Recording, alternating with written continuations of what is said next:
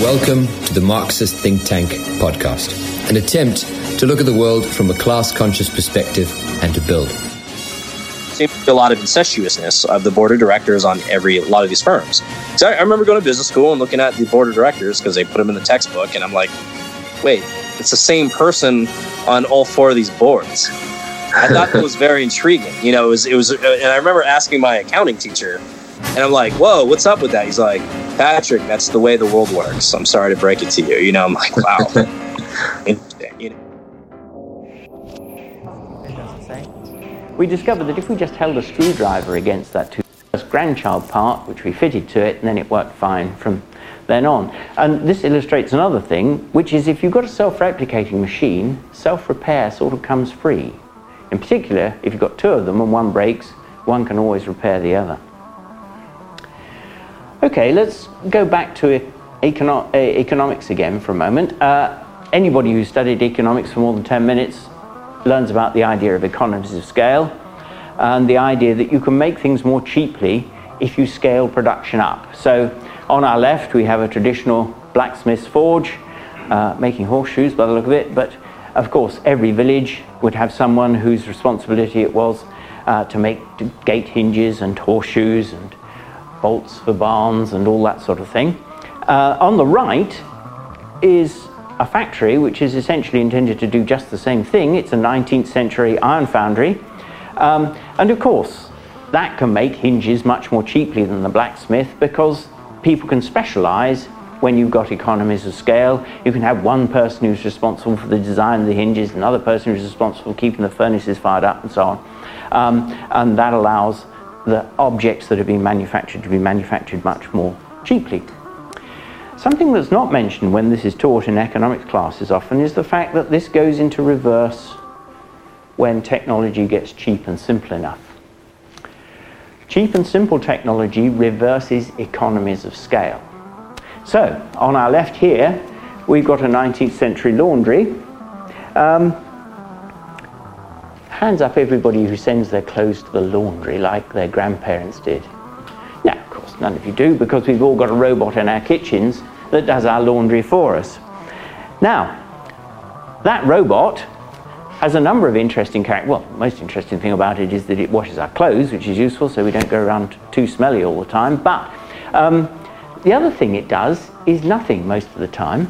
We're quite happy to spend 400 quid on that robot and have it sit in our kitchen for 95% of the time doing absolutely damn all. Doesn't matter that we spent that money on it, we're quite happy for the convenience of that 5% of the time when it's washing our clothes. Doesn't bother us at all. Also, it makes the cleaning of our clothes much more robust. If the water supply to the town laundry fails, everybody's clothes stay dirty. If the water supply, or indeed some mechanical part of our washing robot, fails, then we just knock on our neighbour's door and say, Would you mind awfully if we just washed our clothes until the person comes to mend the machine? And assuming they're friendly, they'll say yes. Um, another thing that's going this way um, is power, the power to run all the electricity in here is being generated by something like this, almost certainly. That's a two gigawatt power station. Um, but increasingly, and I'm one of these people, uh, people have their own power stations sitting on their roofs. Um, and it's now the case that the two cheapest forms of energy that you can get are solar and wind. Uh, and the only reason why they've not completely taken over is the storage problem. Uh, so this is another example of this reversal of economies of scale when the technology gets cheap enough and convenient enough, we distribute it around the place. And of course, in principle, uh, this is a much more robust solution than this. If this fails, a whole county goes dark. Assuming you're powering your own home with batteries and solar cells, uh, if yours fail, only your house goes dark.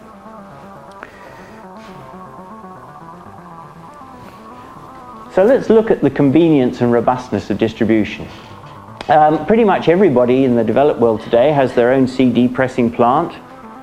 Um, they've got their own photographic laboratory, uh, and they've got their own printing press. Uh, and of course, they don't look like these traditional versions of those things. They look like the object that I'm using to give you this talk in front of me. uh, because that's taken over those functions. And these are other functions that used to be industrial. Does everybody remember those yellow envelopes that you used to put rolls of film in and send them away and you know your prints would come back a week later? No, not anymore. No point. You can get them instantly. And similarly, if you want party invitations, I can remember my parents going to the printer in town and ordering headed notepaper from the printer and a ream of headed notepaper. This is, I think, even the days before A, A-size papers. So a ream of foolscap notepaper uh, came back with our address printed nicely on the top, and we used to write thank you letters to our aunts and uncles at Christmas on this stuff.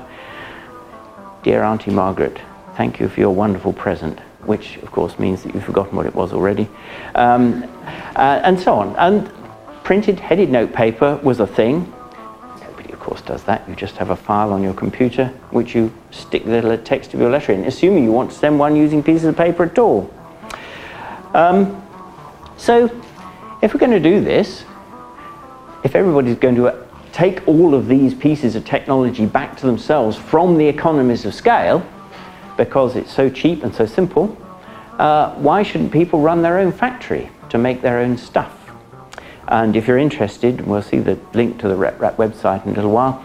Um, uh, there are papers on there which show that in fact it's economic for an average family in the developed world to own a 3D printer already because of the amount of money it saves on printing cat flaps and spare bits for lavatory systems and all that sort of thing that you can do, it, like the washing machine, just 5% of the time. And if we're going to have everybody having their own factory, Let's make it like agriculture, where anybody who has a seed can grow a plant and then give their friend a seed for the same plant. Uh, let's make it a factory that makes more factories. That way, if you've got one, you can make one and give it to her, and or possibly sell it to her for the cost of the parts. Uh, the very first RepRap changed hands from the person who made it to his friend uh, for the price of a crate of beer. This makes me a happy person. And, of course, as I've already hypothesized, and it is only a hypothesis, uh, when I was talking about the nature of self-replication and the unique characteristics that food has that it's entirely self-replicating. Self-replication is inherently distributive, just like food production, and it works against concentration uniquely amongst all technologies. And so, if we go down this route to production, and I'm not saying that we're going to be making super tankers using machines like the one illustrated on the right anytime soon, but if we go down this route to production and expand upon it, then uh, it seems to me that that might well take us away from this difficulty that we have with most technologies causing the concentration of wealth, increase of inequality, and also uh, the growth of monopolies. Uh, all of those are militated against by things that copy themselves. Anyway, that's all I have to say. Thank you very much indeed.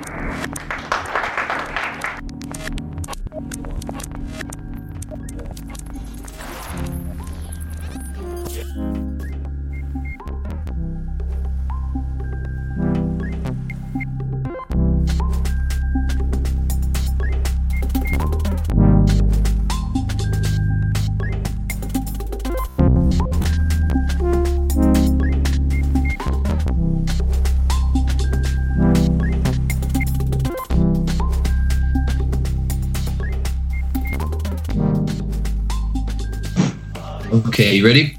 I'm ready. Cool. All right. So, good evening, good afternoon, good morning, everyone. Uh, welcome to the Marxist Think Tank podcast. Today we have with us uh, Patrick Conlon. Patrick is from uh, WORCS, and he is going to be talking to us about cooperatives, about work ownership, enterprises, and um, perhaps some other things. So, welcome, Patrick. It's great to have you. Thank you for having me. Cool, cool, cool, cool. So yes, Patrick, um, I mentioned uh, WORCS there. So do you mind telling me what exactly is WORCS and what does WORCS do? Yeah, sure. Uh, WORCS is a nonprofit organization. It stands for Worker Ownership, Resources, and Cooperative Services. And in a nutshell, what we do is we develop, incubate, and also uh, convert uh, existing businesses into worker cooperatives. Um, so that would be like the that's pretty much in a nutshell what we do. I think our what our aims are are uh, we we're concentrating on the American Southwest in the beginning. So think of like San Diego, LA, Phoenix, and uh, Las Vegas, for instance. That kind of you know that four city try you know that quad area. You know. Yeah, yeah, yeah. So, but eventually, you know, we want to do we do want to contribute to democratizing the economy. You know, of the entire United States. Eventually, would be our our big our big goal. Um, but you know, as far as the day to day or kind of the things that we have more control over would be you know that particular area and turning you know co-ops supporting you know public banking initiatives. That won't be our focus but that does it does create a pipeline for us you know as far as like financing and things like that and just kind of derivative topics you know that do relate to uh, cooperative ownership and cooperative economics in general. Mm, mm. okay interesting. Um, so you work with existing co-ops in the southwest sort of uh, quadrant quad, quad area you mentioned, and you well, not in, the, not the southwest. They're around the country. There's actually I'm in a part of the country where there's not a lot okay. of co-ops. So I'm in a I have a, a unique challenge uh, in this area where there's only a handful of co-ops where uh, we do we're talking to bigger co-op networks in Baltimore, the Bay Area, New York City, and elsewhere, and trying to bring them you know to the, the American okay. for a little clarity. Yeah. So, so where is the biggest cluster of co-ops in the U.S. then? Statistically, it's Northern California. That's where one third of uh, the entire all of uh, the co-ops in the United States exist. From some of the stuff I've read. Uh, sorry, what, what, how much? How many? One one third. One third. One, one third, third are in the Northern California, pr- primarily the Bay Area. Okay, I see. So, yeah. Right. And and close to uh, okay in the Bay Area, right? So so quite sort of I guess close to close to cities, I suppose. It's not is it more of, an, more of an urban phenomenon or than a, or a rural, rural phenomenon? You know, that's a really uh, kind of an interesting kind of uh, um, question, and the reason why is because in the 21st century, it's an urban phenomenon, where in the 20th, it was a rural phenomenon. Right. So right but you know if you but you know back in the day you know back in you know when america had more agrarian or equestrian and those kinds of industries where like one out of 10 or 9 people lived in the rural areas mm-hmm, uh, mm-hmm. you know now 3 out of a 100 people live in the rural areas or at least uh, or in the agricultural industry if i should say mm, mm, mm. so the dynamics pardon the dynamics the economic dynamics of the country are much different so sure, right now sure. it's more of an urban intrigue opposed to a rural intrigue from my mm. from my observation. But there are there is rural cooperatives still. Right. Yeah. Well, I mean, yeah, that's it, right? So, like, um, uh, historically speaking, cooperatives were big for farming. Farm, farming cooperatives is a big thing historically. Uh, maybe not necessarily in the U.S., but I know in, in other countries that was the case. Um, so, like, what what do co-ops? What co-ops do? Uh, I'm sorry. What kind of business do co-ops do at the moment? So the co-ops that are existing right now in the US, what sectors do they sort of dominate in? Is there a particular sector, or they are they spread across the board? Is it just a, a, a shotgun spread? You know, it's it's actually I've actually never got a, a, straight answer from this, but let me like let me um from ops like this is more anecdotal because there's only 600 worker co-ops in the United States. Now there's 29,000 co-ops in general in the United States. If you count credit unions, if you count consumer right. co-ops, if you count this kind of co-op, that kind of co-op, whatever kind of co-op. Mm. There's only about 600, something like that, five to 600 in the United States, um, and it goes up and down. But and I mean, I'm seeing a lot of it in uh, service areas, service sectors. Okay. So, so that's not. It's a little still a little general, but you know, I've seen like the act the Echo Adventure Co-op. They're outside of Yosemite Valley, and that's more service dominated, where they have like a tiny little room. You know, they do uh, tours for Yosemite Valley, so they can go fishing and stuff like that. I've seen okay. a few of them. Um, I've seen a lot of bike co-ops. So if you are a bike bicycle enthusiast, you know, like a bike repair shop or a place where you can acquire a bike, um, you know, and and things like that. I've seen, you know, craft. We call them craft co-ops. Right. Um, okay you know, like when it comes to worker co-ops and things like that, health. I've seen it in healthcare, for instance. Um, so yeah, I mean, those are the kinds of areas where I've seen them the most. Maybe like childcare, I've seen a few examples. Some of the, so yeah, just to kind, it's it's not. I mean, this is slim pickings. You know, there's not that many. If you go on the U.S. Federation's website, U.S. Federation of Worker Co-ops, and you go cooperative list, they actually have they they only have about half of the co-ops that exist in the United States. But if you kind of want to have more of a, an empirical or kind of like a, a better feel for what kind of cooperative there are. I mean, there's anything from engineering to weird, you know, like making chemicals to, uh, God, uh, garden equipment, selling garden equipment. Um, okay. There's cafes, restaurants, and things like that, bakeries. Um, yeah, it's hard. It's I'm seeing it more labor intensive industries. Okay. Opposed to capital intensive. Right, right, right, right, right. Uh, in terms of like uh, manufacturing, any um, manufacturing co-ops uh, that come to mind that you've seen or uh, or noteworthy? You know what? No, um, I, I, think there might be an engineering, some kind of engineering uh, thing like in Wisconsin. I can I can send you more information on that. Sure. Um, I haven't really seen any big scale and uh, you know uh, industrial. Uh, you know, like if it is manufacturing, it's like light man- manufacturing, and there is one that does come to my mind in Wisconsin. I can send you more information on, but um, it doesn't ring a bell um, mm-hmm. As far as manufacturing goes.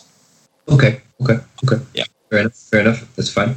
Um, I mean, yeah. So for the, for the purpose of, of listeners, um, cooperative is quite a broad term, and um, perhaps you can help us understand that. Help explain that. When people think of a co-op, they might automatically think of a worker co-op, like you mentioned. But you said there's only 500 to 600 worker co-ops. The majority are actually, um, I suppose you'd call them consumer co-ops. So what's the difference between a consumer co-op or like a, a credit union and a worker-owned co-op? Sure. Yeah. Like I was saying, um, it's about 29,000 co-ops last time I checked, you know, inside the United States. And, you know, a lot of Americans do participate in some, some form of cooperative, cooperative activity or not, whether they're conscious of it. But to answer your question, okay, so a worker co-op is when the workers themselves are their own board of directors and there's a one share, one vote, uh, one member kind of structure opposed to like a traditional business and a traditional business has their ownership structure is one share one vote.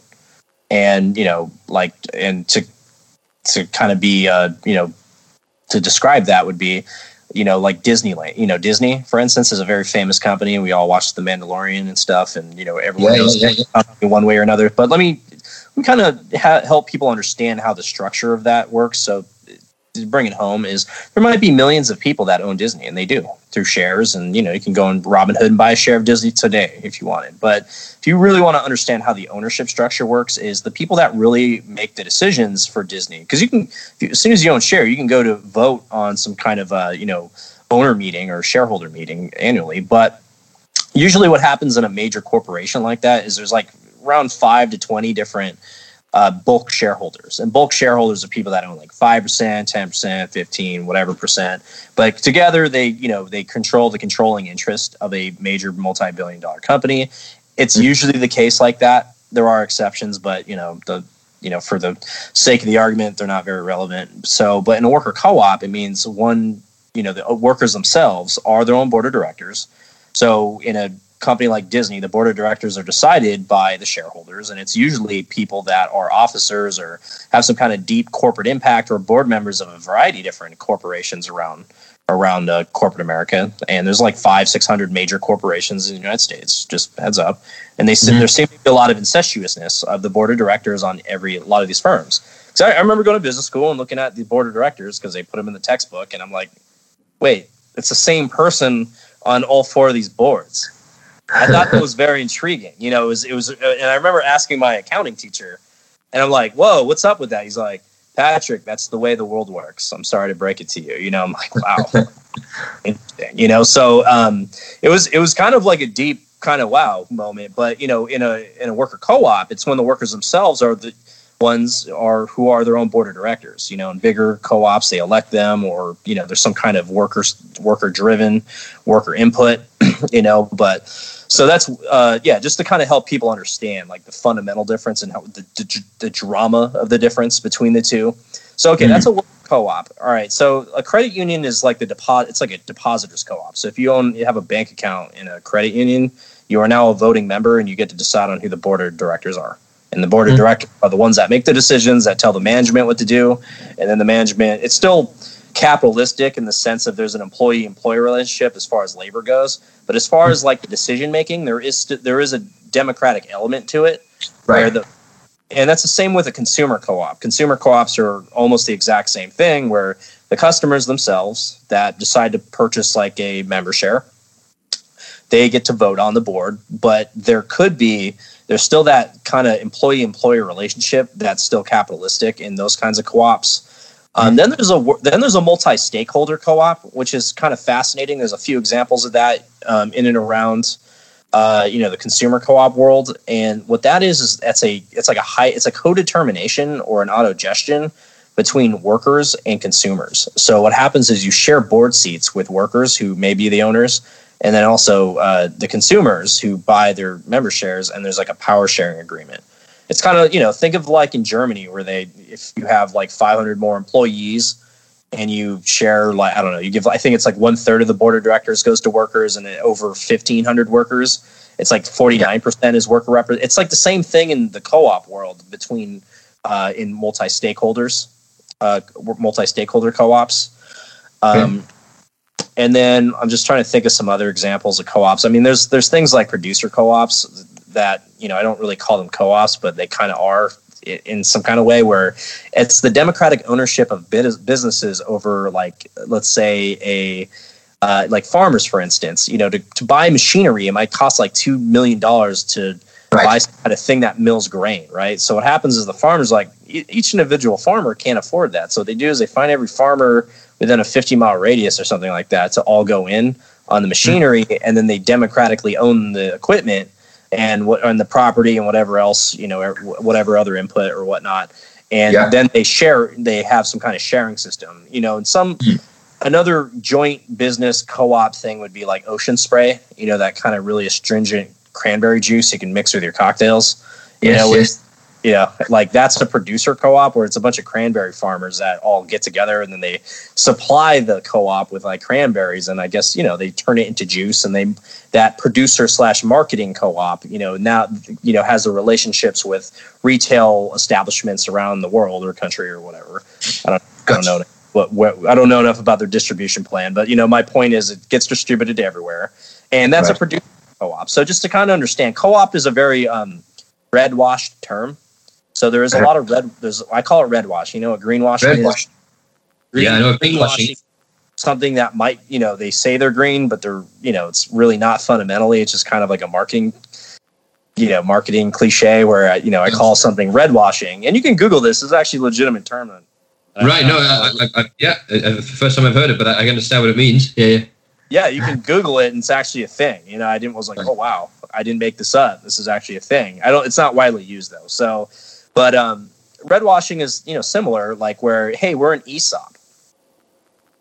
You yeah. know, there's you know one of the questions you asked me was you know what what, what is the difference between a co-op and uh, you know worker ownership? Well, you know one of the fun you know so there are different kinds of co-ops that have you know uh, employees and members or quote have a different relationship with that entity, where just because something's worker owned doesn't necessarily mean much, you know. And there's about six. And let me talk about ESOPs. ESOPs mm-hmm. are a very fascinating yeah. part of the discussion. Is there's about six thousand ESOPs in the United States in this year, right? And maybe the assuming a bunch of them have been crashed on the ground in the last year. You know, um, I have I haven't seen the new stats for these things yet, but um, there's there traditionally there's or recently there's been six thousand ESOPs. Now, what does an ESOP stand for? It means employee stock uh, option plan. Okay, so that means the, the employees own stock, right? But ESOPs are funny they're really funny to me because like they're they're hilarious sometimes. Sometimes you know, sometimes they're really actually a, there's about ten of them that are uh, democratic. You know, that okay. have a semblance of democracy. Ten out of six thousand. So there there are, and I can't name them um, off the top of my head. I do know people that do know what which ones these uh, these are, but the vast majority of yeah. ESOPs, and we're actually going to be doing a video on a, someone who's a professional, uh, professional ESOP creator from the Ohio, uh, sorry, uh, Ohio Employment Center, and okay. I'm doing that sister organization Lucy. So they, I'm that might be a question of which uh, which ESOPs are democratic. I didn't spend the time sure. to do up, but you know, when most people are familiar with WinCo, or they're, I think it's uh, Oh my God, what's that famous one in Florida that's getting? Uh, there's a famous one in Florida that's Publix. ESOP.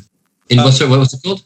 Publix. Uh, P U B L I X, and okay. you know that they're just mired in controversy. But pretty much like most ESOPs, just to kind of give everyone like a good understanding what that means, is it's when the employees own stock. But if you really, really want to know like the deep down like core of it, is a lot of times the management own most of the stock, and the Mhm. people that uh, make the most money are the ones that own most of the stock. So what happens is it could a lot of ESOPs are in fact better than traditional businesses. Don't get me wrong; they they Sure. are in fact better from a financial standpoint. But when it comes, you know, to things like the alienation of labor, you know, things like that, they're just equally as horrible. Um, Right. Right. in that that respect. You know, I've talked to people in ESOPs uh, that are because like a lot of times the owner wants to sell and then all of a sudden they convert it into an ESOP for tax reasons. So it's like some kind of you know tax benefit to you know selling a company and turning it into an ESOP. But you Right. know, when I talk to workers at ESOPs, there's still the employee employer relationship. Gotcha. you know, So you know all your friends that are uh, in the Marxist think tank, you know L- the LTV still the LTV uh, principle still applies very uh, pertinently in these um, in these institutions. So Okay. uh, yeah, Okay, I see. Okay, so um, just to break it down, just to break it down for a lot of people because I've talked to a lot of people that no, no, I a think that, mystified subject, and I'm like, let me break it it, down. is. It is. It is. You're, you're right. And, and, and like you said, there's, there's variations of co-op. Then you have ESOP, as you explained it. So, so like a partial sort of uh, red washed front of of, of, of uh, worker ownership, I suppose.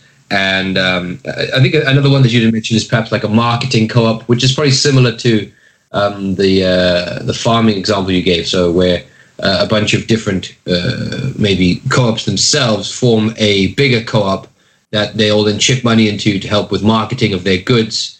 Um, basically, something that couldn't be afforded by a single co-op.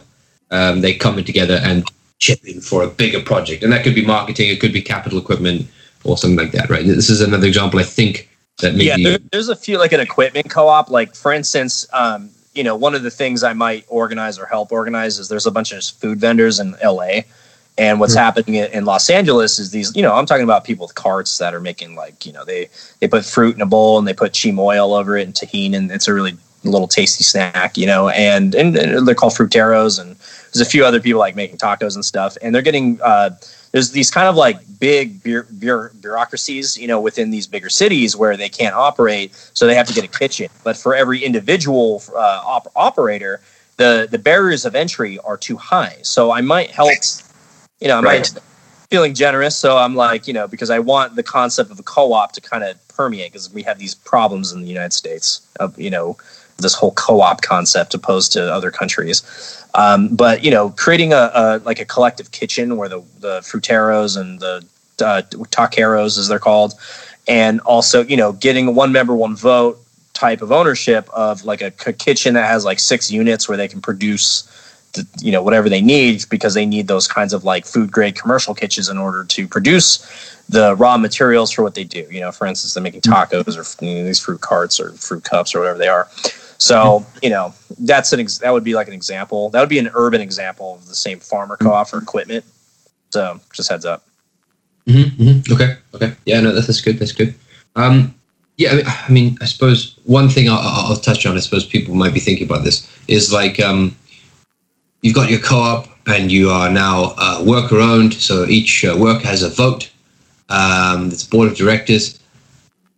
Does the co-op have lots and lots of meetings? Like, does this democracy make things a little bit difficult sometimes? You know, so um, you elect the board of directors but now 51% or 60% of the workers decide they don't like a certain series of decisions that's been made by the board so they kind of overthrow it or call call in the board of directors they they they they they they, they, they hold an emergency general meeting um, is this kind of a problem for co-ops is does the democracy make things a little bit messy sometimes a little bit difficult sometimes Oh yeah, yeah. I mean, it just depends on the governance model too. Keep in mind, you know, it's like there's, you know, like for instance, one of the things we teach a lot is sociocracy. So it's like governed by consent, you know, Mhm. and the and pretty much, you know, try to get consensus on a lot of different things. And there's a different round, you know, system of rounds of how you do things. And um, you know, like some co-ops have what's called modified consent, where it's more of like a super majority to kind of simplify. You know, there's more nuances to that. What that Sure. phrase.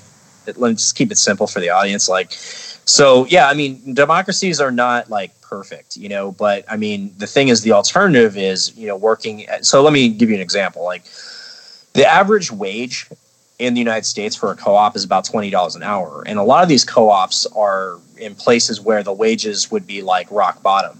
You know, like a restaurant or something labor intensive and things like that. You know, that that average could go way up. You know, if most of the economy was democratized, for instance. But like because of the most horrible, you know, a lot of the places where the wages are the lowest, you know, the co-ops are co-op interest is the highest. You know, so but on top of that, they could get a nine thousand. They get like the average national average right now is like a nine thousand dollar patronage dividend.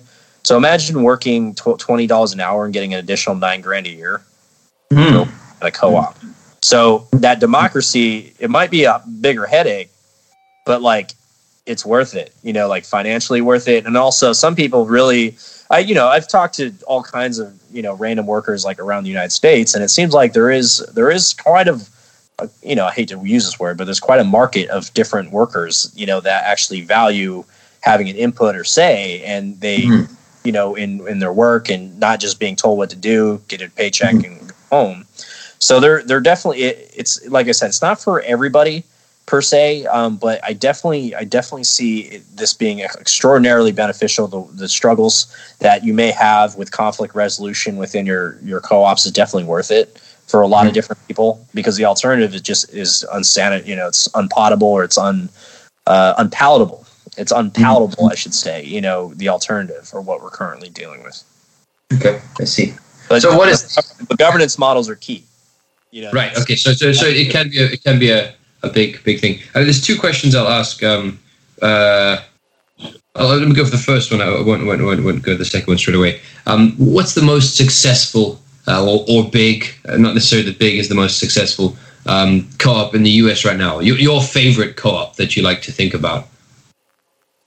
Well, those are two different questions. My favorite co-op is the Arizmendi in Obron. Okay. So okay. I'll tell you, those are the two ones that are interesting to me. The most successful co-op, it's like a healthcare co-op in uh, in the Bronx, and it's called like the Healthcare Associates, I believe it's called. It's like a it's twelve hundred members, um, and twelve hundred member owners and it's been around for I think 25 years. That's technically the most uh, most successful in the United States, or, or largest. Let me say it's the largest. Um, the most interesting one to me is you know Obron and also Arizmendi. Now they're two different kinds of co-op models. They're not the same thing. And Arizmendi is creating, you know, they're inspired by Arizmendiarrieta, you know, which is you know the priest that started Mondragon in Spain uh, in 1956. They kind of yes. cut it off. You, they cut his name in half because I feel like they they were smart enough to understand that Americans weren't going to real, you know, they weren't going to remember the full size of his name, so they kind of anglicized it. they call it Arizmendi. Um, you know, that's probably I don't know what the story is behind that, but it's just like you know, yeah. it's kind of it's kind of funny about that. It's kind of funny, but like it's um, but Arizmendi Bakery is a really awesome bakery where, you know, the average baker in the United States makes about thirteen dollars an hour yeah, thirty dollars an hour. So, but at Arizmendi, the average ba- uh, worker owner they make about twenty six to twenty seven dollars an hour, and then they also mm-hmm. get patronage dividends on that. I haven't gotten information on their patronage dividends, um, but you know, they, there's about five bakeries. There's a cheese board, which is like some cheese making or cheese retail, and then they also have a construction company that has to do with the housing cooperative.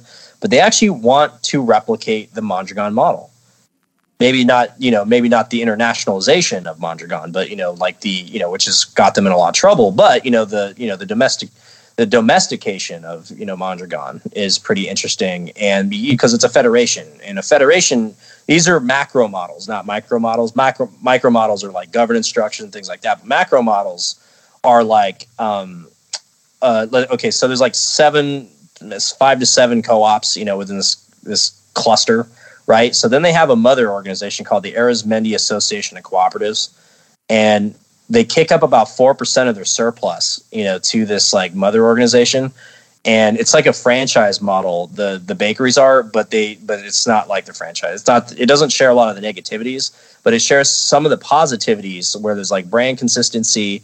Each co-op has like autonomy, but they all have to follow like you know certain sta- standards to be part of that association. So there is brand consistency um, mm-hmm. you know, between the different co-ops and things like that. So there is kind of like a, you know, uh, I would say operational constraints or certain kinds of constraints, but they're within reason of why they do that. But there's still a lot of autonomy between different co-ops. But it's it's it's really fascinating what they've done because a lot of these co-ops make anywhere from like you know one to seven million dollars a year in revenue, and you know I mean. So they they are pretty serious enterprises. These aren't like anything to laugh at. You know, they're Sure. not like they're not like multi-million. You know, they're not like Mondragon that is like twenty six billion dollars a year in business. I mean, we're not there yet, but Right. as far as for the American context, um, you know, it is it is very promising that they've been as successful as they have been in the last. I think they s- started '96 is what I read on their website. Right.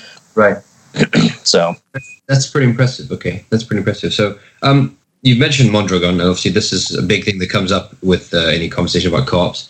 So, I mean, without necessarily giving us the whole history of Mondragon, I mean, I think people can read about that, and probably some people have already. I got basic- documentaries on my website. If you want to go watch documentaries on Mondragon, you can go to my resource page, and we got all kinds of stuff for you. Perfect, perfect. So perhaps let's let's cut to the the end of the story. What what what do you think of the Mondragon situation now, and, and how things have, have, have emerged now? Like, yeah, what's your opinion on that? I mean, to be honest, you know, it's uh, you know, Mondragon was the first co-op in the world to scale. Mm-hmm. Still worker self-directed, though there are flaws, you know, and I think that's kind of like one thing that I'm going to have to like, you know, br- I'm, I bring a lot of people down to earth on this because it's like, just think about that for one second. You know, how long did it take for capitalism to get the get its stuff together?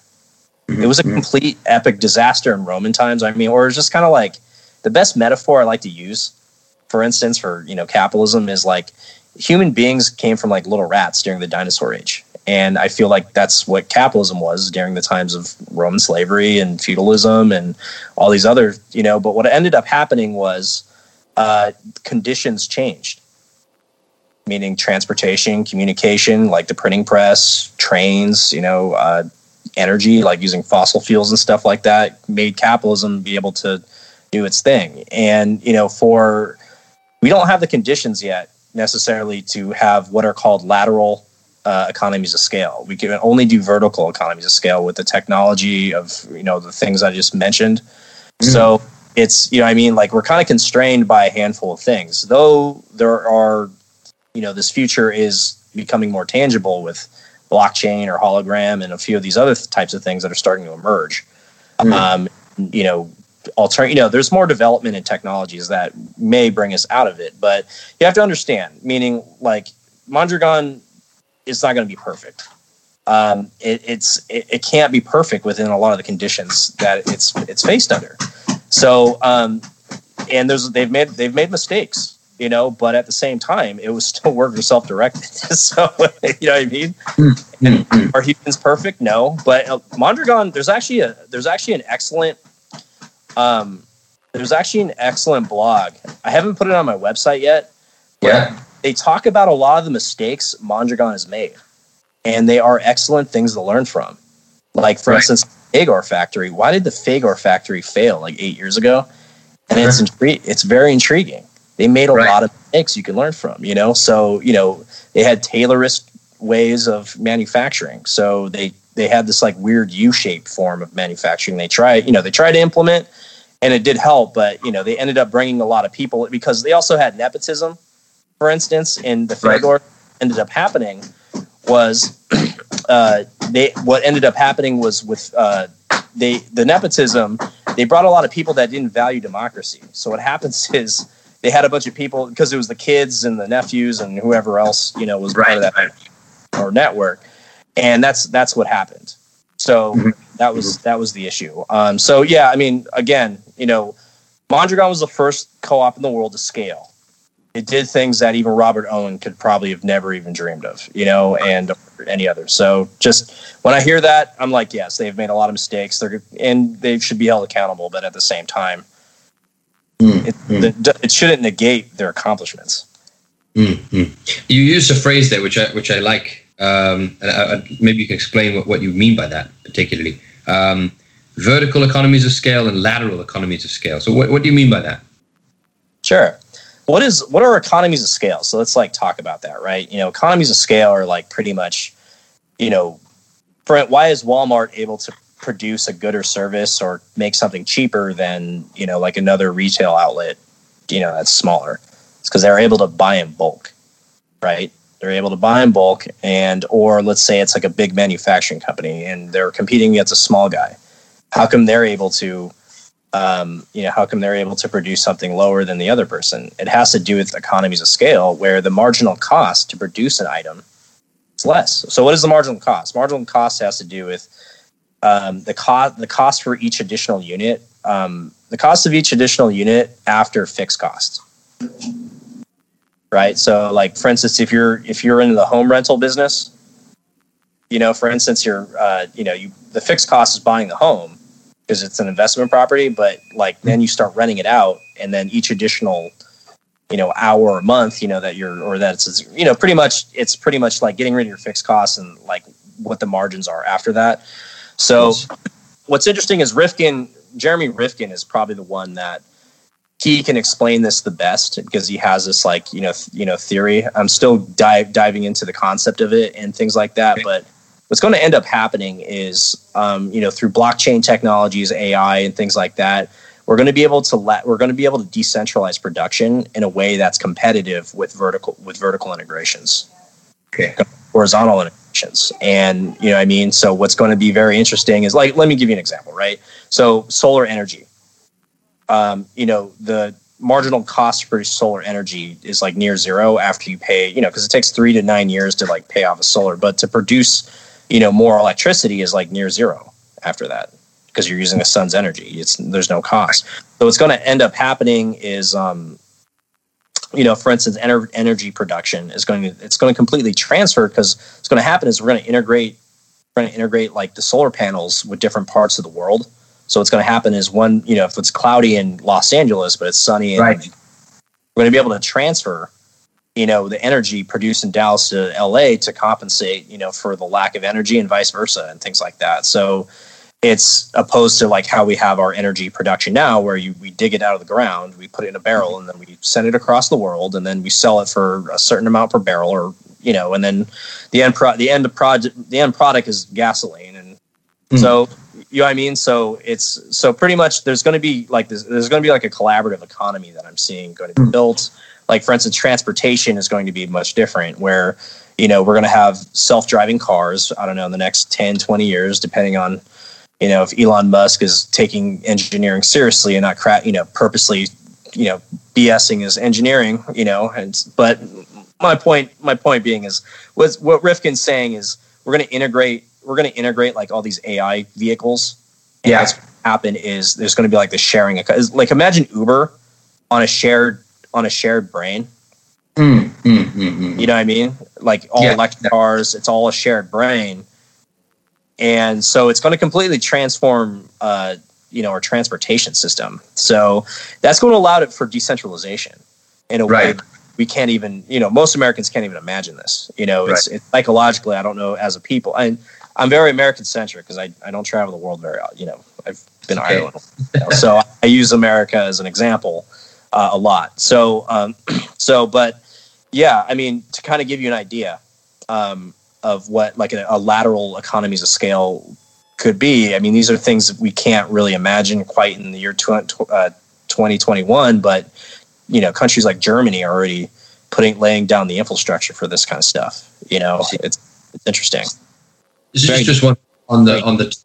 Um, so obviously, vertical uh, economies of scale means that obviously the, the economy of scale favors um, is going up towards a sort of lesser and lesser people. So it goes to a, a point to a to a one owner. Is that is that what that vertical element means? That it, it's it goes up and it doesn't spread across to many people, whereas lateral means that yeah. Uh, so I wouldn't say one owner.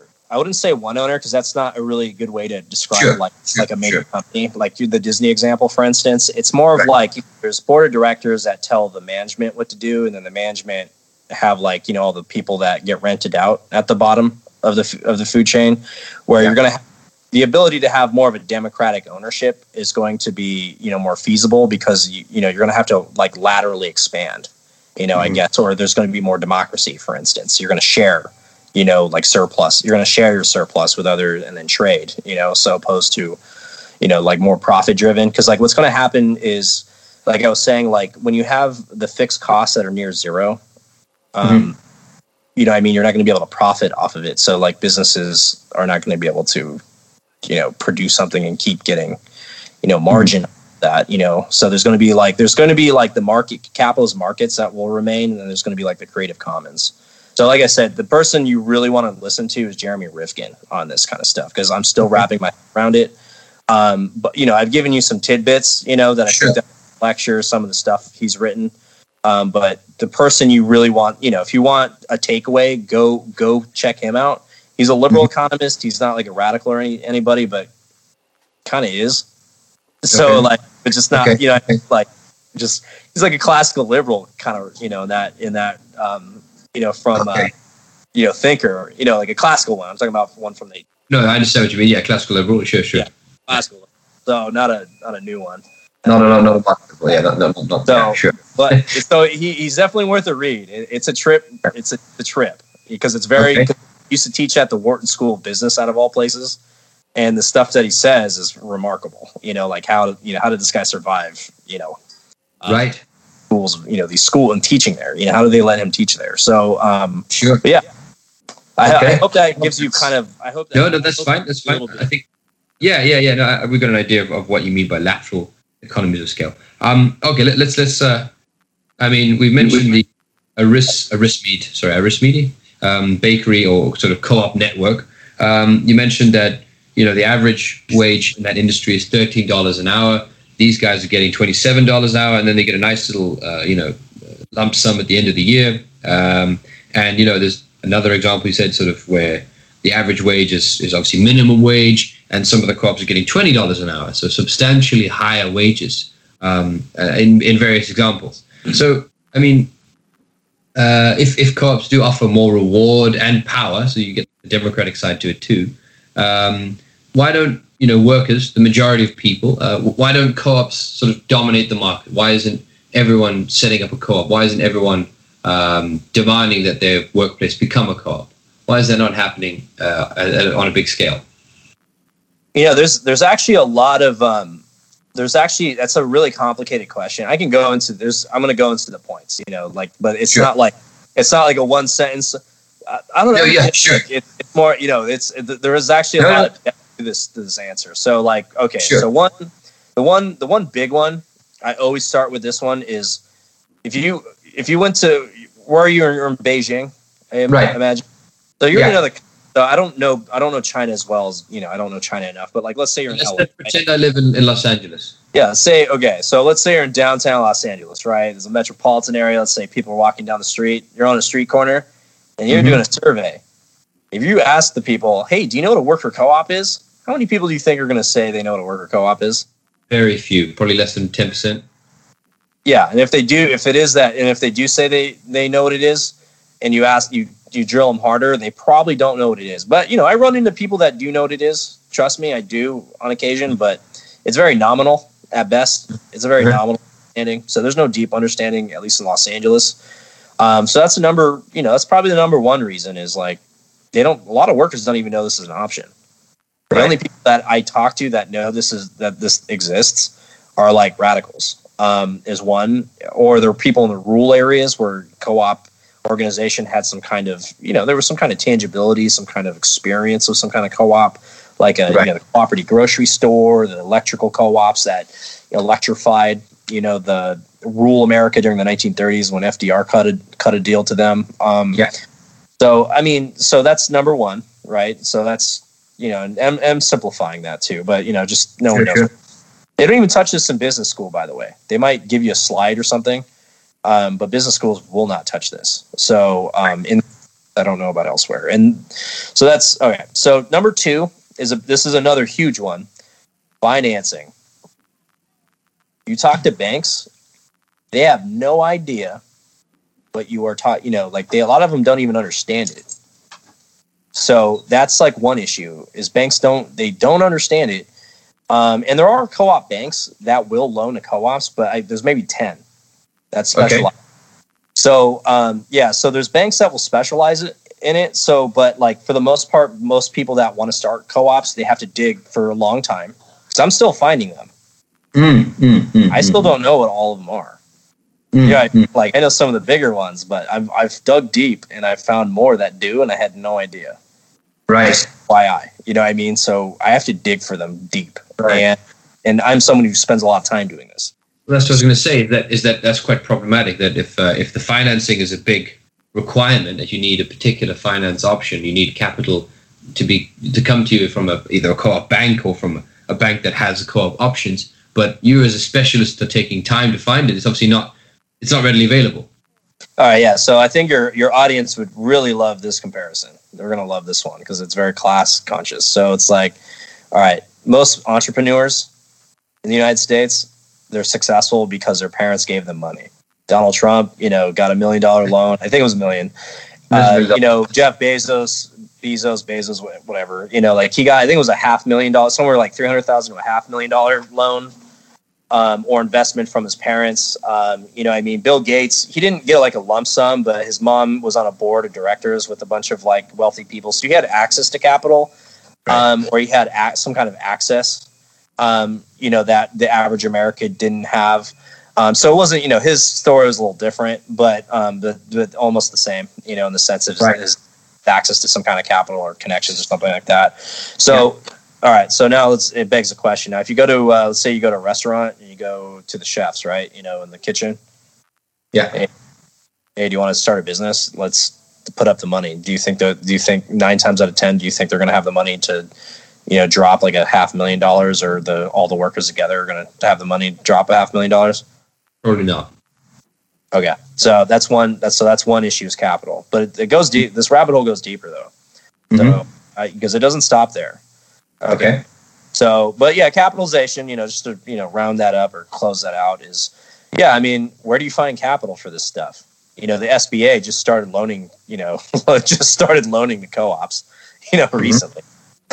you know what I mean? So it's like I don't know. It's just kind of funny to me. So it's just it's just kind of strange, you know. So, um, but um, all right. So the third the third um, reason I would say is lack of institutions. So I think that's another. It's not as big as financialization and lack of knowledge. Um, I think this one's tied to the first one. You know, lack of information. But this is kind of more of a deeper discussion. Is like, okay, if you're a business owner, where can you go to get support? The Chamber of Commerce. Right. I don't know. There's like some cities have secret, you know, little clubs or little, you know, good old boy Sure. clubs and stuff. You can just Business join. council, something like that. Yeah, yeah.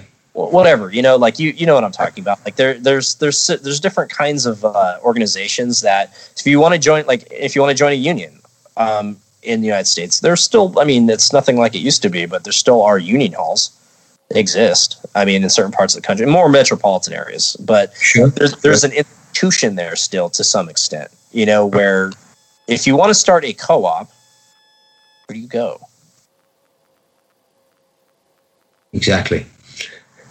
You know, right? So, like, where where do you go? You know, and you know that's that's an in, intriguing question because it's like you know, WORCS is trying to be one of those areas, and we find people that are they they have. There's a bunch of trains that haven't left the station in the co-op world in, in Southern California and around the country that I talk to them and I'm able to get them out of the train station, you know, because I'm giving them the resources. But there's not a lot of people like WORCS. There's maybe like 20 organizations, and all a lot of them don't have a lot of capacity. They don't have they don't have expertise. They don't Okay. have an understanding of economics or business. You know, what I mean, they might they you know a lot of them may have learned about you know governance models and things like that, but they don't. And you know, they might have access to capital, but they don't have any other kinds of understandings to help get a you know get them off the ground. You know what I mean? So so yeah. So think of it like that. Um, or there's not a cooperative business council, or you know small. You know, there's not a small business association or administration or Yeah. cooperative, except in the rural areas. I will Yeah. check myself on that. There is you can get co-op financing through the Department of Agriculture, but that's a har- that's a harking back from uh, the FDR era, the New Deal era. Sure. But that- sure. So there's so that's one reason. Uh, that's another reason. I would say um, a fourth reason would be culture. Um, To an extent, you know, I'm gonna I'm gonna debate myself on this, but understand me when I say Yeah. this is um, because you know I've I've seen I've seen things that contradict this very statement. But you know, Americans are typically are very individ- individualistic. Right. Uh, but I'm going to actually, on the other hand, I'm also going to say there are a lot of there is co-op culture whether people know it or not, I find random people all the time that like co-ops more than they're not as individualistic as you think they are. Mm. You just exposed to alternatives in a way that you know is understandable or I don't know compatible with the way they think. You know, um, mm. I find them all over the place. It's you know one of one of the things that has to do with lack of institutions to teach this kind of behavior or to value this kind of behavior and things mm. like that. Um, so yeah, I, I would have to say that's a, a yeah. Sure, I, am sure that, that must be a part of it, right? The whole the the the, the settler, for lack of a better mindset, you know, going out, the pioneer, going out and conquering things from self, and um, you know, his household, myself, the the Protestant work ethic, um, that that I suppose does play a role into it in some degree, right? Yeah. So there, but there's a but there is there is a counter to that too. So, like for instance, um, it's like you know one of the biggest you know most popular shows. You know, I brought it up. Disney is The Mandalorian. The Mandalorian's a cowboy. You know what I mean? And that's very popular in America. But at the same time, if you look at Star Wars, it's some farm kid. Um, it's a farm kid, you know, that wants to help restore democracy.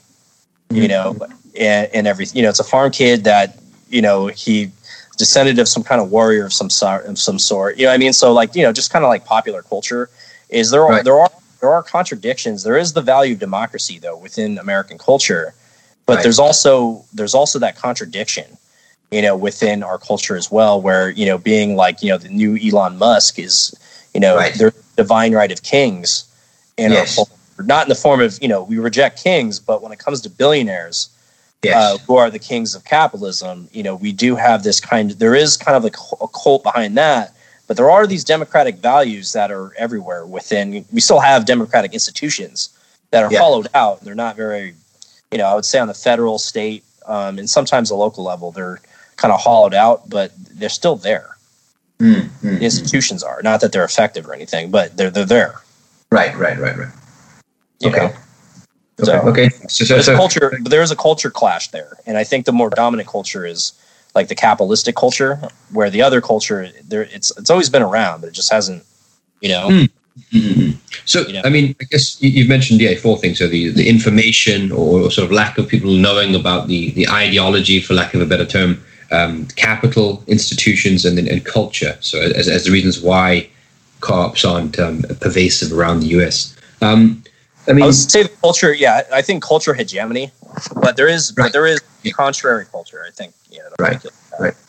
I mean, so obviously, one of the principles of cooperatism is this. Um, you know, you mentioned that uh, it was the Aristmedes uh, bakery guys. They, they obviously take four percent of their surplus, and they make a fair bit of money one or seven million dollars between those numbers every year, and four percent of that surplus goes towards helping, um, I suppose, co-ops in their network or co-op projects that they're working on. So, um, yeah, you did mention that also.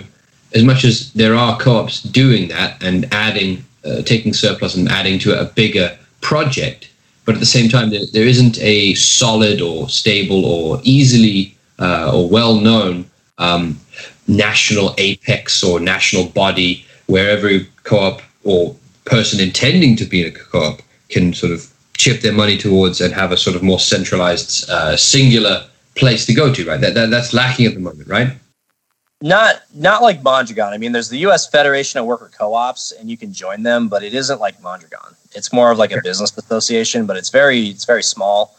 Uh, sure. Like I said, there's only like 600 co-ops you know, in the country, so right and, and just to kind of like let you know, like there's millions of businesses in, in the United States of yes. one sort or another, but there's only like 600.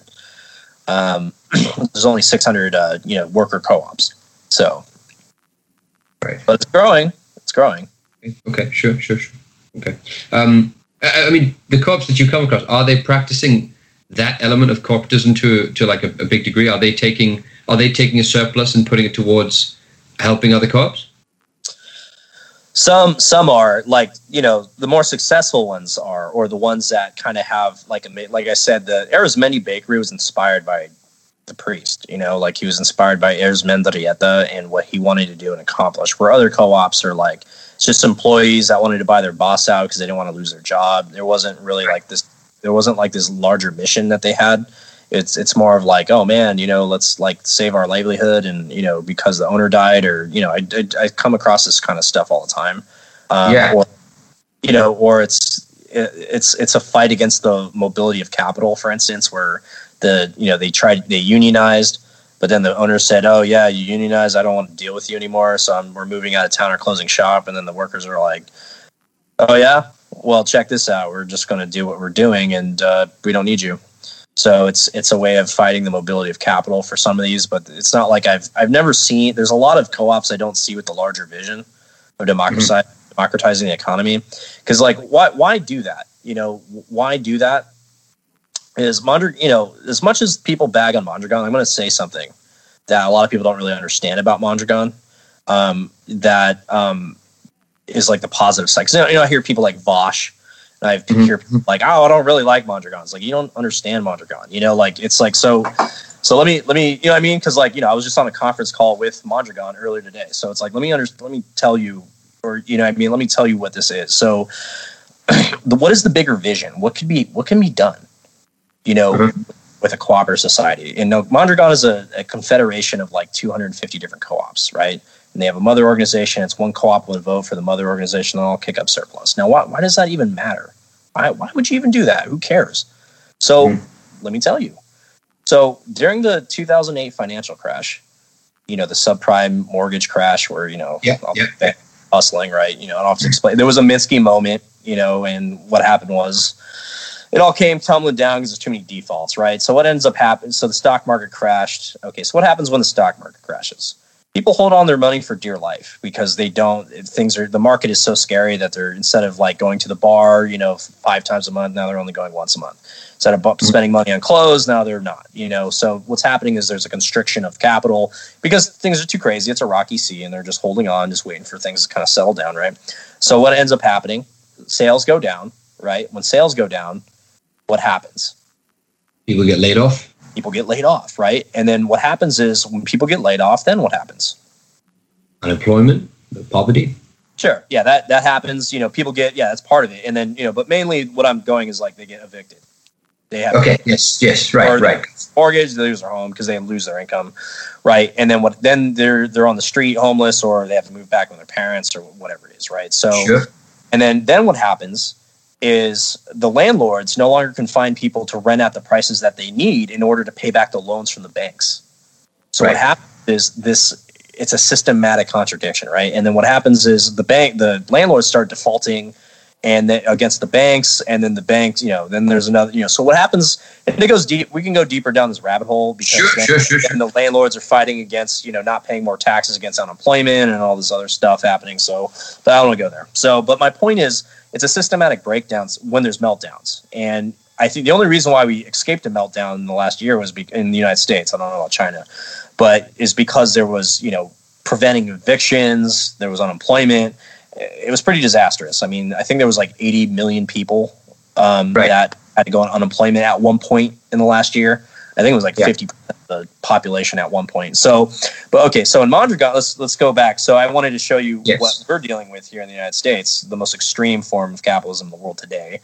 Right. Um, right. So, um, and but in Mondragon or Bos- the Basque region, I should say, where Mondragon's more dominant. It's probably like ten percent of the economy of that part of uh, Spain, and also a lot of the other businesses are retainer businesses. You know, Okay. they're retained by them. They're like subordinate businesses if they're not co-ops. You know, so if they're not directly in the network. So um, what happened was okay, they they took a hit just like anyone else. The sales went down because there was a an international catastrophe, you know, as far as financial goes. But instead of laying everyone off, guess what they did? They kept everyone on, and they and they just uh, they they shifted surplus to help out. I don't know. No, it's fine. Most a lot of people don't know this, you know. So what happens was they all cut their wages collectively. So instead of instead of pinpoint, you know, instead of uh, uh, focusing the hurt on laying people off, what they did was they all collectively took a hit. And it wasn't even super dramatic. It was like ten to twenty percent hit. And then they cut stupid expenses because everyone knows a big company with this, you know, dumb expenses that people have on the expense account sometimes. So they got rid of that. Then they, you know, um, then they also cut their hours. So they weren't working full time; they became like part time. But they were all able to keep their job, and they owned because they owned it, you know, collectively at Mondragon. Okay, but the rabbit hole goes deeper than that. What about Right. you know paying back? You know, what about paying rent or you know paying a mortgage? They have housing co-ops that a lot of those workers live in. So imagine an apartment complex where the tenants are themselves are their own, you know, board of directors and Right. own it number one vote. It, a housing co-op is like it's sort of like a condo association, but it's not. You condo, you own the unit. We're in a you know a housing co-op, you own the business that owns the housing unit. So it's Right. Just to kind of give you an idea, and so they didn't get kick, kicked out if they owed, you know, so they collectively like lowered the rents. Uh-huh. Okay, but what about like what what about paying back the the bank? You know, if they had to take out money for maintenance or I don't know whatever thing they need, you know, needed. Well, th- those are their credit unions. So, you know, when I hear people say, "Oh, Mondragon this, Mondragon that," it's like, yes, you're focusing on some of the horrible things, but look, they're giving us a glimpse into the future. sure, sure. You know, in, and they're giving us a glimpse in the future in a way that um, a lot of Americans can't even imagine, and even a lot of the critics of Mondragon don't even want to bring up. Right. They don't know, you know. So it's you know, I mean, so it's not like I don't get paid by Mondragon, but you know, I was on a call with them for a platform co-op earlier. We were talking about like you know, doing Uber, like a competition at Uber and things like that. And there's someone developing something, and Mondragon Right. does stuff too. So it's like they were on the call too. But um, yeah, it was. Um, it's it's kind of a really intriguing. It's intriguing where like we're Mondragon's giving us a glimpse into what the next economic system's going to be like. Not you know what I mean of what what could be possible within the constraints of the current system of communication, transportation, and everything else that facilitated the current system. You know, but it's fascinating stuff. Okay. I mean, I think that will, uh, that you, you, you've brought something up there. You're saying that the Mondragon option that or route, um, at least in some shape or form, is the future, and it's it's obviously a lateral uh, economy of scale. But I mean, let's let's look at it right now. So um, in in a market economy, so you know, like, like Spain or like the US, you've got your private monopolies. They operate with economies of scale. Um, they've got you know vast amounts of cheap imported goods. Um, but so, so, what are co-ops are co-ops not doomed to be uncompetitive to, to, to fail? I mean, or, or to only ever be on the fringe? I mean, even in Spain, uh, Mondragon is, is, as you said, 10% of the economy in some sectors. Still pretty small, right? Um, so are they still not doomed? I mean, uh, isn't the future more likely to be, uh, even with something like ride sharing, we've seen the emergence of a monopoly, you know, Uber monopoly. Um, and so are- aren't we just doomed to have monopolies in a, in a free market economy? No, um, I mean, I mean, okay, so I understand because capitalism has different phases, right? It has a competitive phase and then it has a monopolistic phase, and the only way, way to break a monopolistic phase is if there's another enough people at the bottom of society to break it, like with uh, with Theodore Roosevelt, you know, where they created a part of the ju- Department of Justice to break up monopolies. Not you know, and there's, when there's no movements, you know, it's like it's just like this: someone gets paid in that office not to do anything, you know. So, um, I think, like I said, man, um, like I said, like let me get the, let me give you a few answers for that. Like in in the United States, there's something remarkable happening right now, right? So what's happening? It's called the silver tsunami. Okay, so the silver tsunami is okay. So seventy percent of all businesses or mid, small to mid-sized businesses in the United States are going to change hands in the next 20, ten to twenty years Okay. right? So what's what's going to happen is there. Well, there's a few things that could happen. Now, um, it could all get absorbed by big capital or corporate America, where you know they're going to eat up, they're going to eat their young, or the, either smaller competition just become more consolidated. So that's definitely a possibility. Um, and no doubt, you know, it's no doubt could happen. Um, another thing could happen is they can't find a buyer, so they kind of sell the business for parts, and all the uh, workers lose their jobs. Um, so that's one thing. And then there's also a third option. Mhm. Workers could take it over. Mhm. Now there's different there's different movements happening in the United States right now. It's like public banking.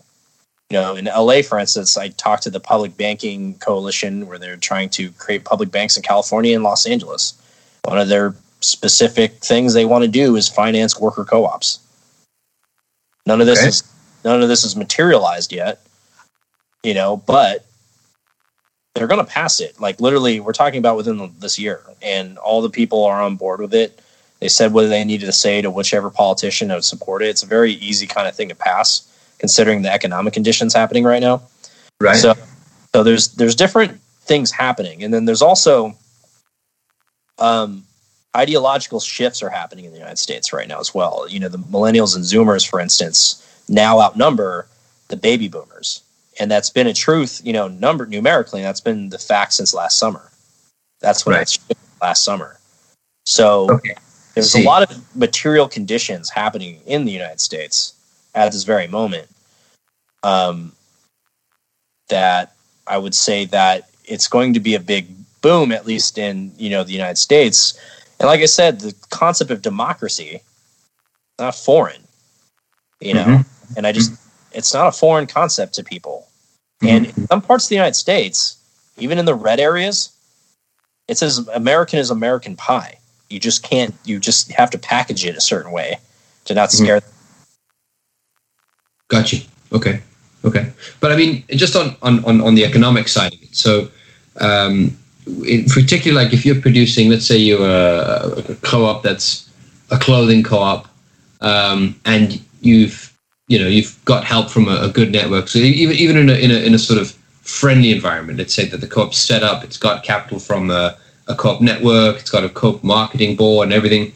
Um, but it's produced, it's producing uh, whatever produced uh, manufactured goods. So let's say it's clothing, let's say it's um, whatever. Um, but it's competing with you know imported goods from the third world, from India, uh, from Indonesia, wherever. And so it's produced. It's competing against a firm that pays its its you know, its staff like one dollar an hour or five dollars an hour, whatever it might be, and it gets it produces these these cheap cheap goods, and they come in on bulk. And now that's that's the market that it's competing in. So uh, why why would the co-op succeed in that environment? Why would the co-op succeed if uh, okay if they're you know sourcing If things? it's competing against cheap goods, really so cheap. they're goods. like like I said, when it comes to certain things, technological advances are going to have to happen. Like with three, like Rifkin gets into this with like 3D printing, where that's Yeah. going to completely transform manufacturing. And what's going to happen is find things that are going to be the marginal cost is going to be near zero. So we're not really going to fix that. But he says that's going to be a, a 40 year transition between now and the year 2060, assuming climate change is going to wipe us out. Right. So what's going to happen though in the meantime is there's going to be certain places where we're just not going to be able to touch yet until mm-hmm. these in, until these technical you know for instance the the massive the massive economies of scale that some of these major companies have. We're not going to be able to do it until those technological advances happen.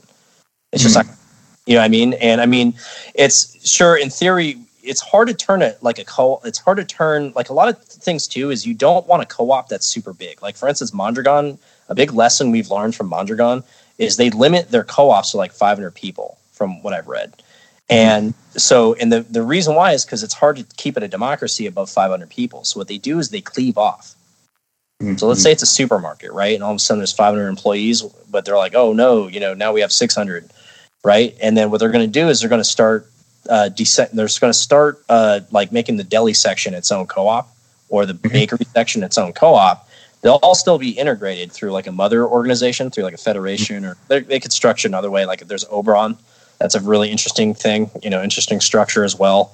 It's not quite a federation, but it's it's it's still like worker owned and operated and things like that. So there's other structures that have been created by the Federation and some of these other organizations. But Hmm. yeah, I mean, there are, like I said, man, if you want to get out of, you know, you know, Rifkin makes the point of, um, you know, if you're going to, if we're going to have a post-capitalism society, um, you know, you have to have differences. We're going to have to create the infrastructure for it. With, with energy, communication, and transportation have to change.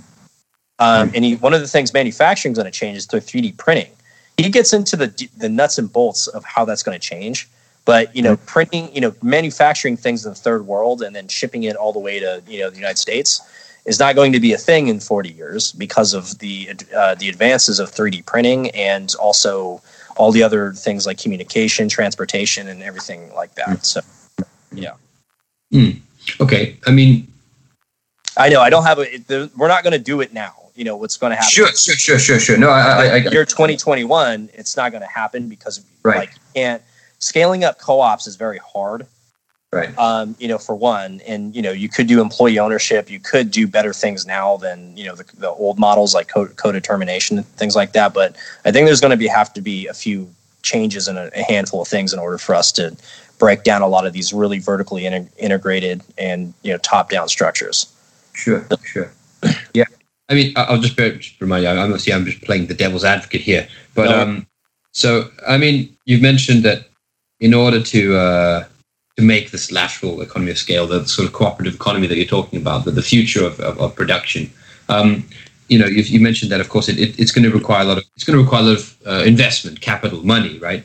Infrastructure, obviously, an ideology. It's going to require also technology, and obviously, technology specifically. I I'll just go into one thing. Um, you know, technology is, is is a very expensive thing to develop, right? So particularly 3D printing and and the kind of technologies that we that are emerging now are very expensive.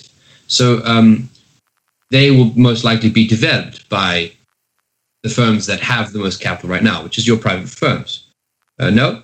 So so so how, how would a co-op be able to exploit technology? Uh, and why wouldn't a private firm be able to exploit it too? So, for example, you said 3D printing.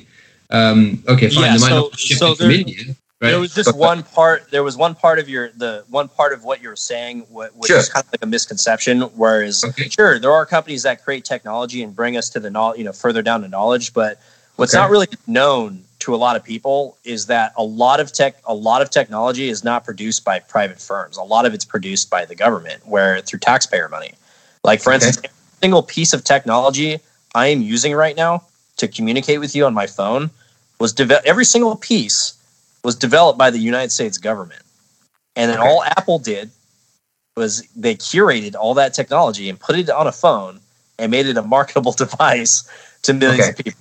You see what I'm saying? Where or right. like you know, internet was not developed by, you know, Al Gore did not invent, you know, he didn't invent the internet. It was it was really like NASA and some of these other other like technolo- you know, technology sure. like universities, uh, uh, federal agencies and things like that that use taxpayer money to develop a lot of this kind of stuff. Mm. Mm-hmm. Not to okay. say that a corporate contribution. Sure. I, I think that needs to be kind of clear, though. Is we don't. It's not like we have to kneel to corporate America to get the technology we need in order to move or progress as a society. And I think that just needs to be kind of understood. Where they could, they could actually be the ones that develop it, but it's not like it's a one to one necessary relationship. So. Cool. Okay. Okay. Um, on, on the other point, though, so 3D printing um, okay, so that stops the importing of cheap goods from India. But what about a private firm who just then has the same 3D printers that a co-op would have and operates on just a much, you know, on a stripped down race to the bottom sort of operation, which means it can still beat the co-op's products on price at the marketplace?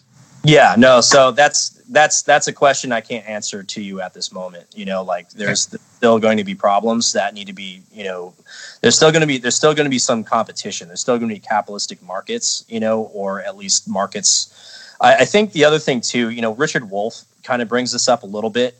Um, yeah. It, you know, to kind of like to understand like the market is the market's not like a capitalist thing per se. It's like there were feudal markets, there were slave dominated markets, and what happens is whatever economic system or mo- like dominant mode of production or way of doing business yeah. are the ones that form the conditions of the market. For instance, like for instance, um, you know, like capitalism has had to exist and adjust within the feudal markets, and they had a tough time until you know energy, transportation, and communication technologies allowed it to be the global system that it is today such as mm-hmm. a wind sail and steam engines and other kinds of things for transportation of boats that created you know colonies and markets in other places the printing press telephone you know things like that and also fossil fuels where yeah so i mean um, but you know to, to bring it what's going to happen is co-ops are likely to going to coalesce they're going to be enough of them uh, they're going to be enough of the market where they're going to start uh, needing political representation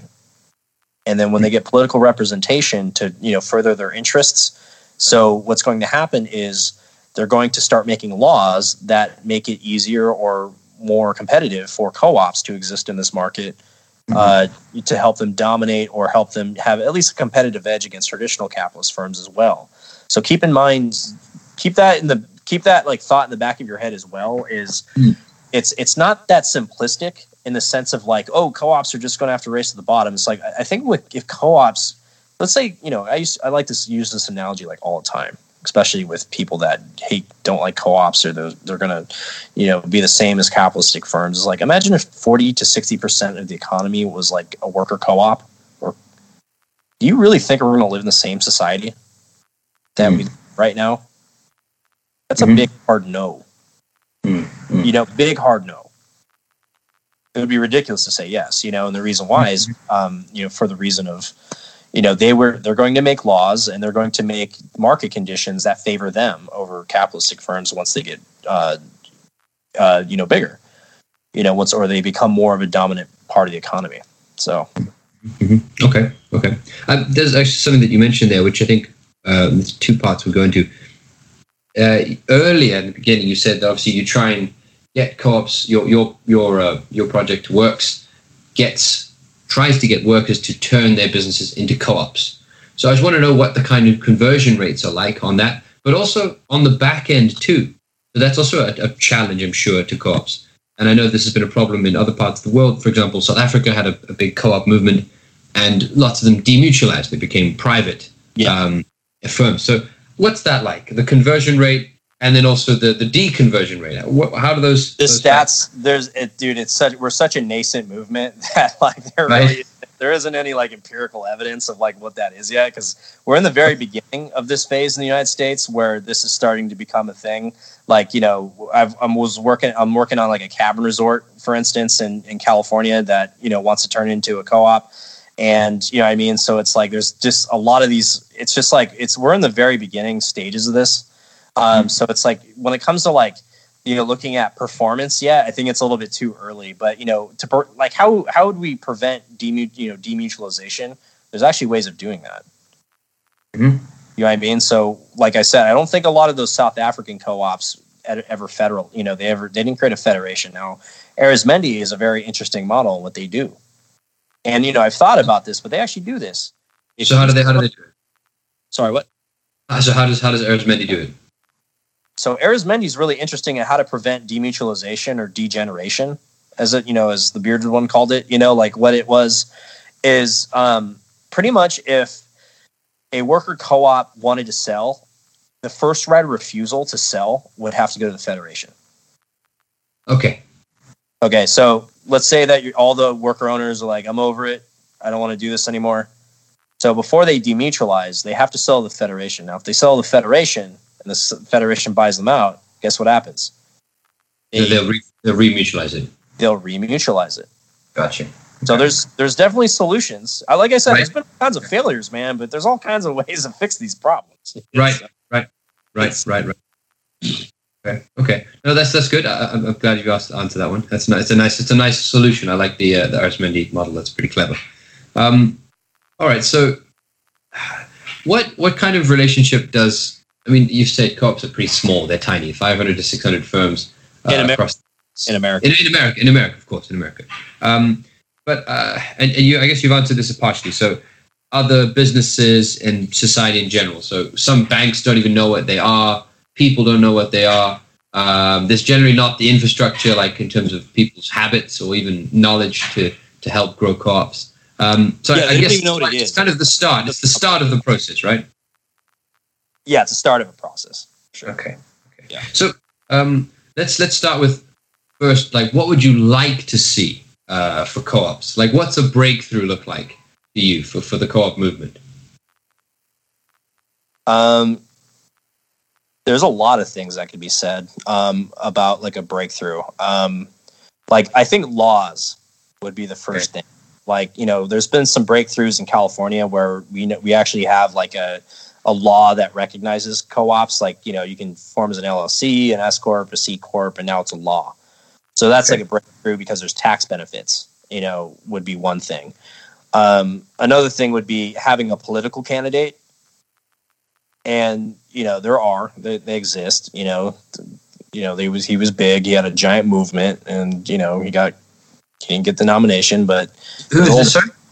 Bernie sanders you know Oh, so, Bernie Sanders. Sorry, and, it- it just and by the out. way i don't i don't endorse bernie sanders uh, because i'm a nonprofit organization but um so uh so like you know and you know, I can't endorse a candidate, but like pretty much, but he's a very interesting character because there's all these old school footage, and he addressed the U.S. Federation of Worker Co-ops, uh, talking about like how he wants worker ownership. So if someone like that were able to get into like be very public about it and kind of put it into the minds of all the Americans mm-hmm. of like they actually know what it is because this you know this guy became president or be, you know and he talked about it um, getting like massive regulation like the big federal regulation would be like a major breakthrough yeah. Uh, other breakthroughs would be um, um, creating like a network of public banks that would start financing them you know, there's other politicians like you know Ralph Nader that have like some kind of plan for like national, you know, national public bank infrastructure like back in the day that I've read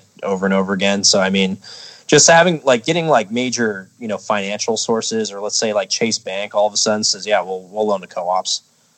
Okay, that'd be, that'd be like that'd be like extraordinary. You know, I, I don't, I, but I'm not also not that's not gonna happen. But like, but it would be interesting.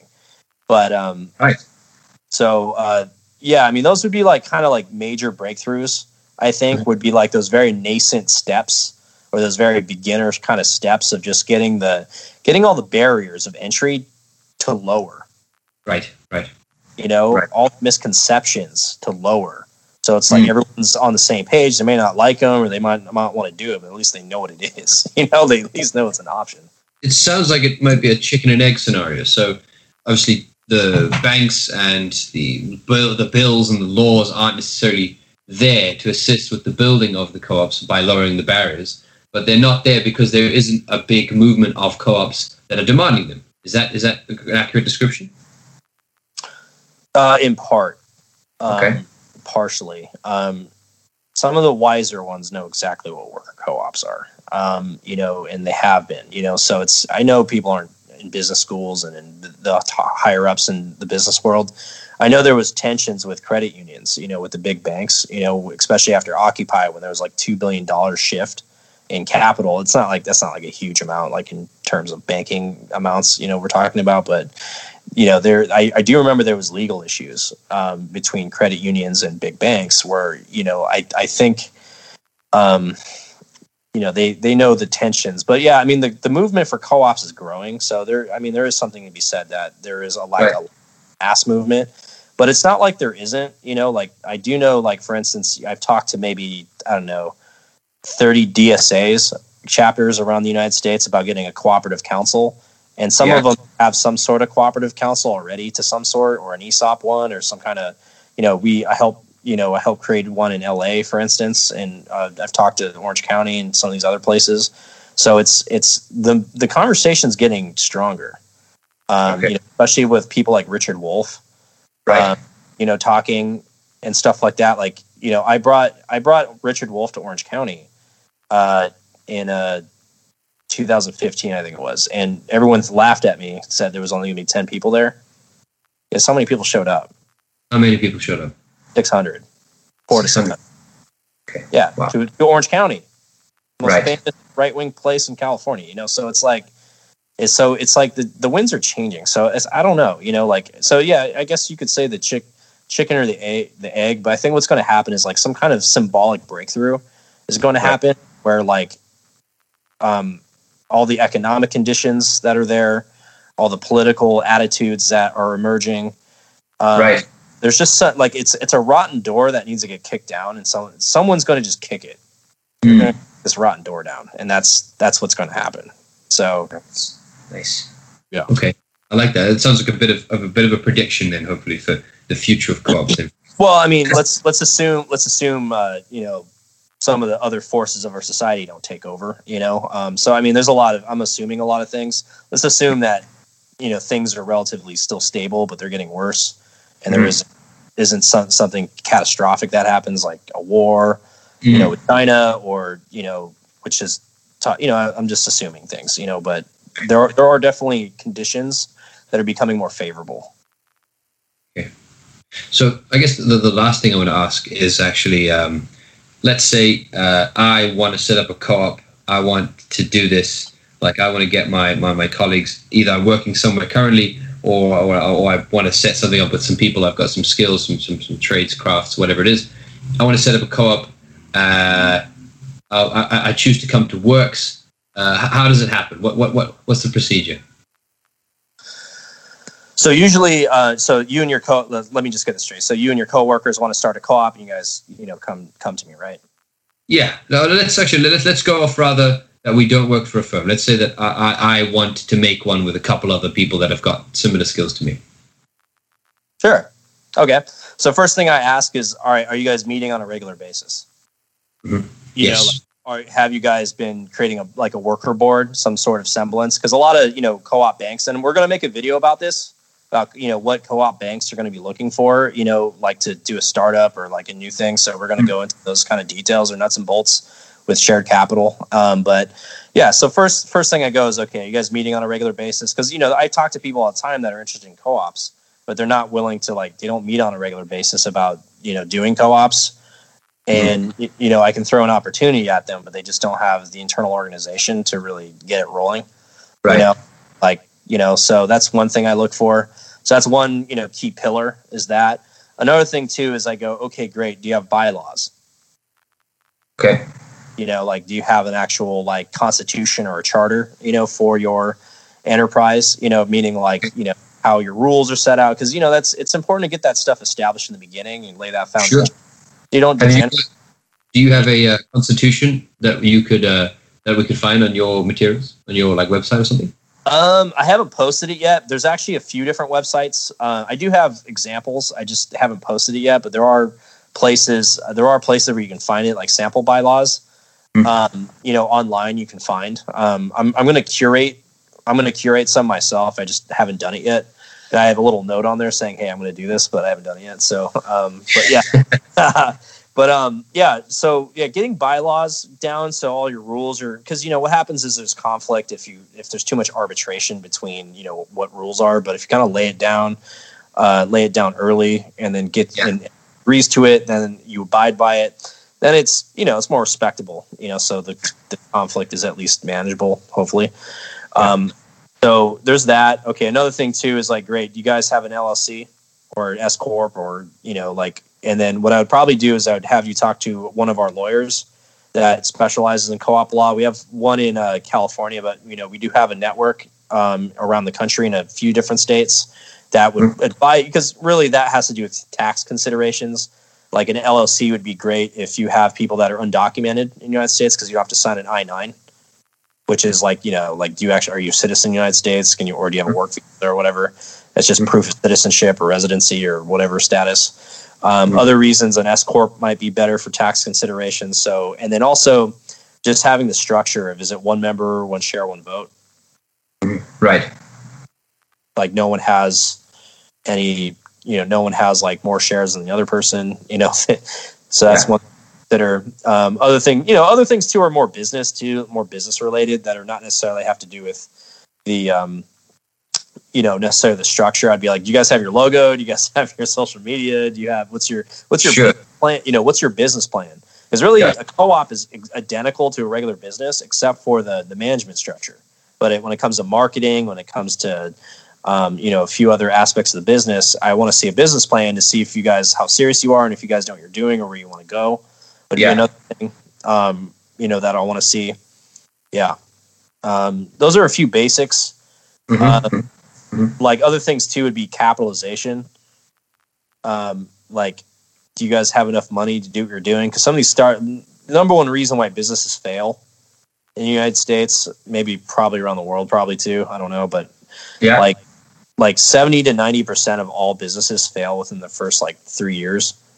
And then right. number the number one reason is undercapitalization. Mm-hmm, mm-hmm, mm-hmm. Seen, we've seen a lot of co-ops fail in Southern California for that exact reason, where right. they're they're hanging on by a thread, you know, financially, and then something some thirty thousand dollar problem happens and they can't handle yeah. it. Wow. Yeah. Yeah. You know? Yeah. So. That's it. That's it. Okay. Interesting. Interesting. Okay. Um, Oh, I actually we did mention that we were, we were, going to talk about. Well, we have mentioned Rifkin. We have mentioned Rifkin. Um, but I've just been conscious of the fact that we did mention we are going to talk about Marx and his stance on capital on on corpses. So sorry, but um, uh, you know, perhaps we can have that conversation at a different time, another another day. I think I think we've we've covered a lot of ground today. So So perhaps in the future we can have you on to discuss that because I think I think I'd love to have you on again to discuss some more details about co-ops. Um, but uh, yeah, this has been really really fascinating, Patrick. Um, thank you so much for, for coming on. It's been uh, great.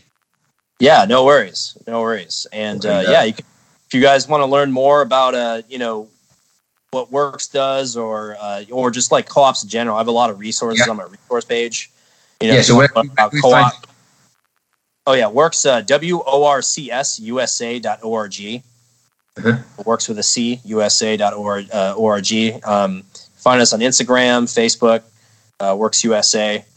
Um, yeah, and uh, yeah, we uh, we just we were just on uh, Everything Co-op, which is uh, I think it's it's by Mondragon or Mondragon okay. USA. It's affiliate. I think it's affiliated with them, but our uh, founder Liz Ryder was uh, had like two episodes recently on on that TV radio station. Um, our board member Niki Okuk, who's the founder of Downtown Crenshaw Community Land Trust, that wants to buy the Crenshaw yeah. Mall and uh, turn it into a co-op ecosystem. She has a TED Talk, an official TED Talk that um, is on our website. So, okay, wow, nice, great stuff, brilliant. So, so we'll find all those resources. Thank you. So, thank you very much, Patrick. Have an excellent day.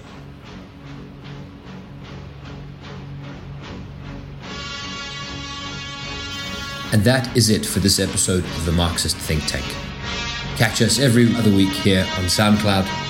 To allow us for our reporting and our content to remain independent, please consider donating to our Patreon and becoming a voting member in the link down below in the description. If you have a news tip or would like to talk to us, please email admin at marxistthinktank.org. Our editor is Sean Sanchez, news writer and producer is Reggie Truman, and I'm Oscar Bastille. Thank you for listening.